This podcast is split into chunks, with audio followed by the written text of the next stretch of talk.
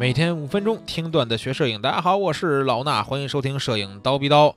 呃，今天我看到一个有意思的问题啊，有人说怎么才能拍出来那些好看的星空呢？对吧？真的觉得星空好美，就想要用相机拍出来，有没有什么可以掌握的技巧啊？他说我知道现在手机很多功能可以去拍，但我愿意挑战相机呀。我买了单反，为什么不能用相机拍呢？但是我就拍不出来啊。在这儿简单跟大家说几点啊。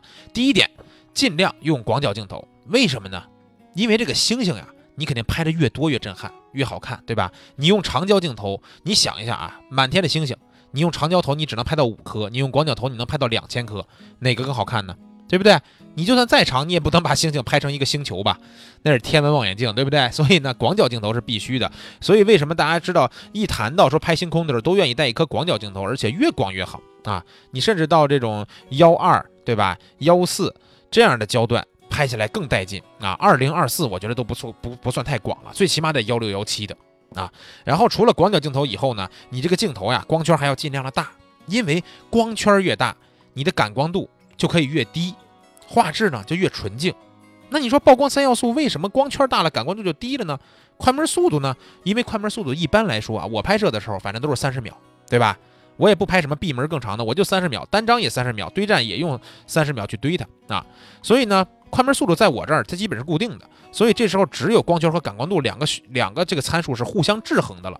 你镜头的光圈越大，你感光度呢就可以降得越低，你画面就越纯净。相反，你镜头如果光圈特别小，比如你的最大光圈只有 f 四，甚至 f 四点五，那你的感光度真真的就得开到什么六千四呀，对吧？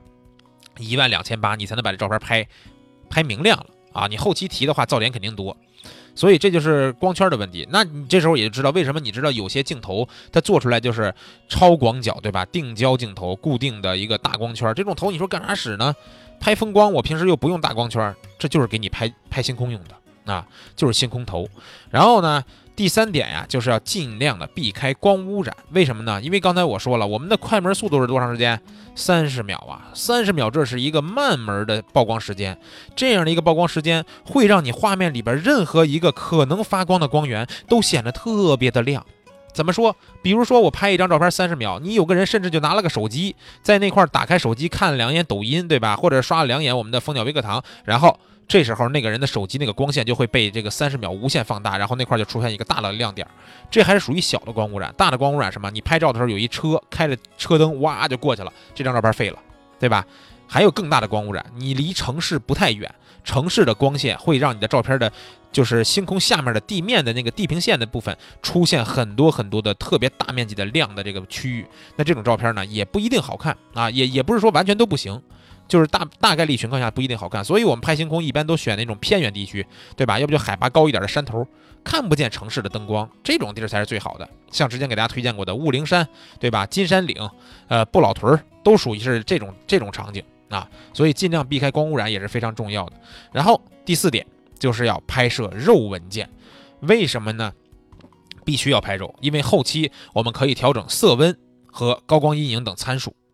啊，为什么要调色温呢？因为你前期拍摄的时候，你不一定拿得准你这照片到底想要一个什么感觉，对吧？所以色温、色调这些选项，你拍一个肉，后期再去做的时候，它能够给我们提供更多的可能性。另外呢，我们在星空的这种图片在做后期的时候，在 Camera Raw 里边导图的时候，有一个选项，有两个选项非常的重要，就是我们要把高光提亮，阴影压暗，啊，也就是说让白色的东西更亮，黑色的东西更暗。你想想这个道理是什么？是不是白色东西更亮，就是天空中的所有小星星就更亮了，对吧？你黑色的部分压暗，就是让天空更暗下去，甚至能把一些噪点给你带下去。那这种情况下，你就会发现，哇，这个星星立马就比原来好看了，对不对？啊，当然一些这个调色呀什么的这些动作呢，也是必不可少的啊。前面说的 Camera Raw 里边这几个参数，你要是拍肉文件，那它调整的幅度可是比 GoPG 要大得多。最后再说一点，注意什么呀？注意保暖。为什么呢？现在呀，这都十一月份了，是吧？你想去拍星空啊，那真得穿多点。甭说十一月份了，我之前我也讲过，六月、七月我去拍星空的时候，在在那山顶上我都冻得够呛，所以何况是十一二月呢？啊，去年还有什么时候来着？我记得啊，就是去草原天路上拍一晚上那个超级月亮的时候，好家伙，那真是，我记得没错的话，就是十一二月左右啊，给我冻的呀。出那个车我都不敢出去啊，一出去我就感觉我要死了，所以说注意保暖是非常非常重要的，千万不要小视任何一个可以拍星空的这种好的机位点，它的温度。你能带多厚的衣服就带多厚的衣服，能带多少暖宝宝就带多少暖宝宝，甚至给你的相机电池也要加这保持一定的温度，不然太冷的话，你相机电池可能都会罢工，好吧？这就是我给你们提出的几点拍星空的建议啊。说到拍星空，上一次在我们在别墅的那次面授班的时候，还晚上带着大家一块拍星空，对吧？我们整到夜里边两三点啊才睡觉，然后四五点还起来去拿相拿手机去。这个拍星空的经历，我觉得跟大家一块拍的时候非常的高兴，而且带大家可以快速的把这个参数什么的都能弄明白，咱们自己去找自己喜欢的这个前景去拍就行了。所以呢，面授班的时候，你如果想拍星空，也可以给我们拍。那面授班，我们今年最后一期啊，十二月份大理的面授班，旅拍面授班，全国招生。啊，这个事儿，如果你想了解的话，你不管在中国，或者是你在世界上的任何一个地方，你都可以飞到大理来参加我们十二月中旬的这次七天六晚的面授班。这次面授班，我绝对给你们整得明明白白。早上拍日出，白天拍人像、拍风光、拍纪实，晚上呢拍一些星空啊，只要有便利的条件，咱们都去拍啊。我就算拍死在那儿，我也把你们都给你们教会了，让你们能拍出好看的作品带回来。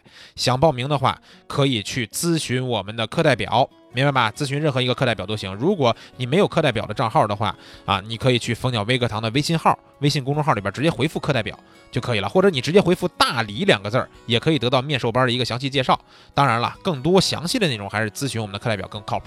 好吧，我希望在十二月底能看到更多我们平时见过的、没见过的、熟悉的、不熟悉的面孔，跟我们在二零一九年的最后一周提升自己啊，也算是给二零一九年自己最后一个完美的交代。好了，咱们这期节目就聊到这儿，下期再见。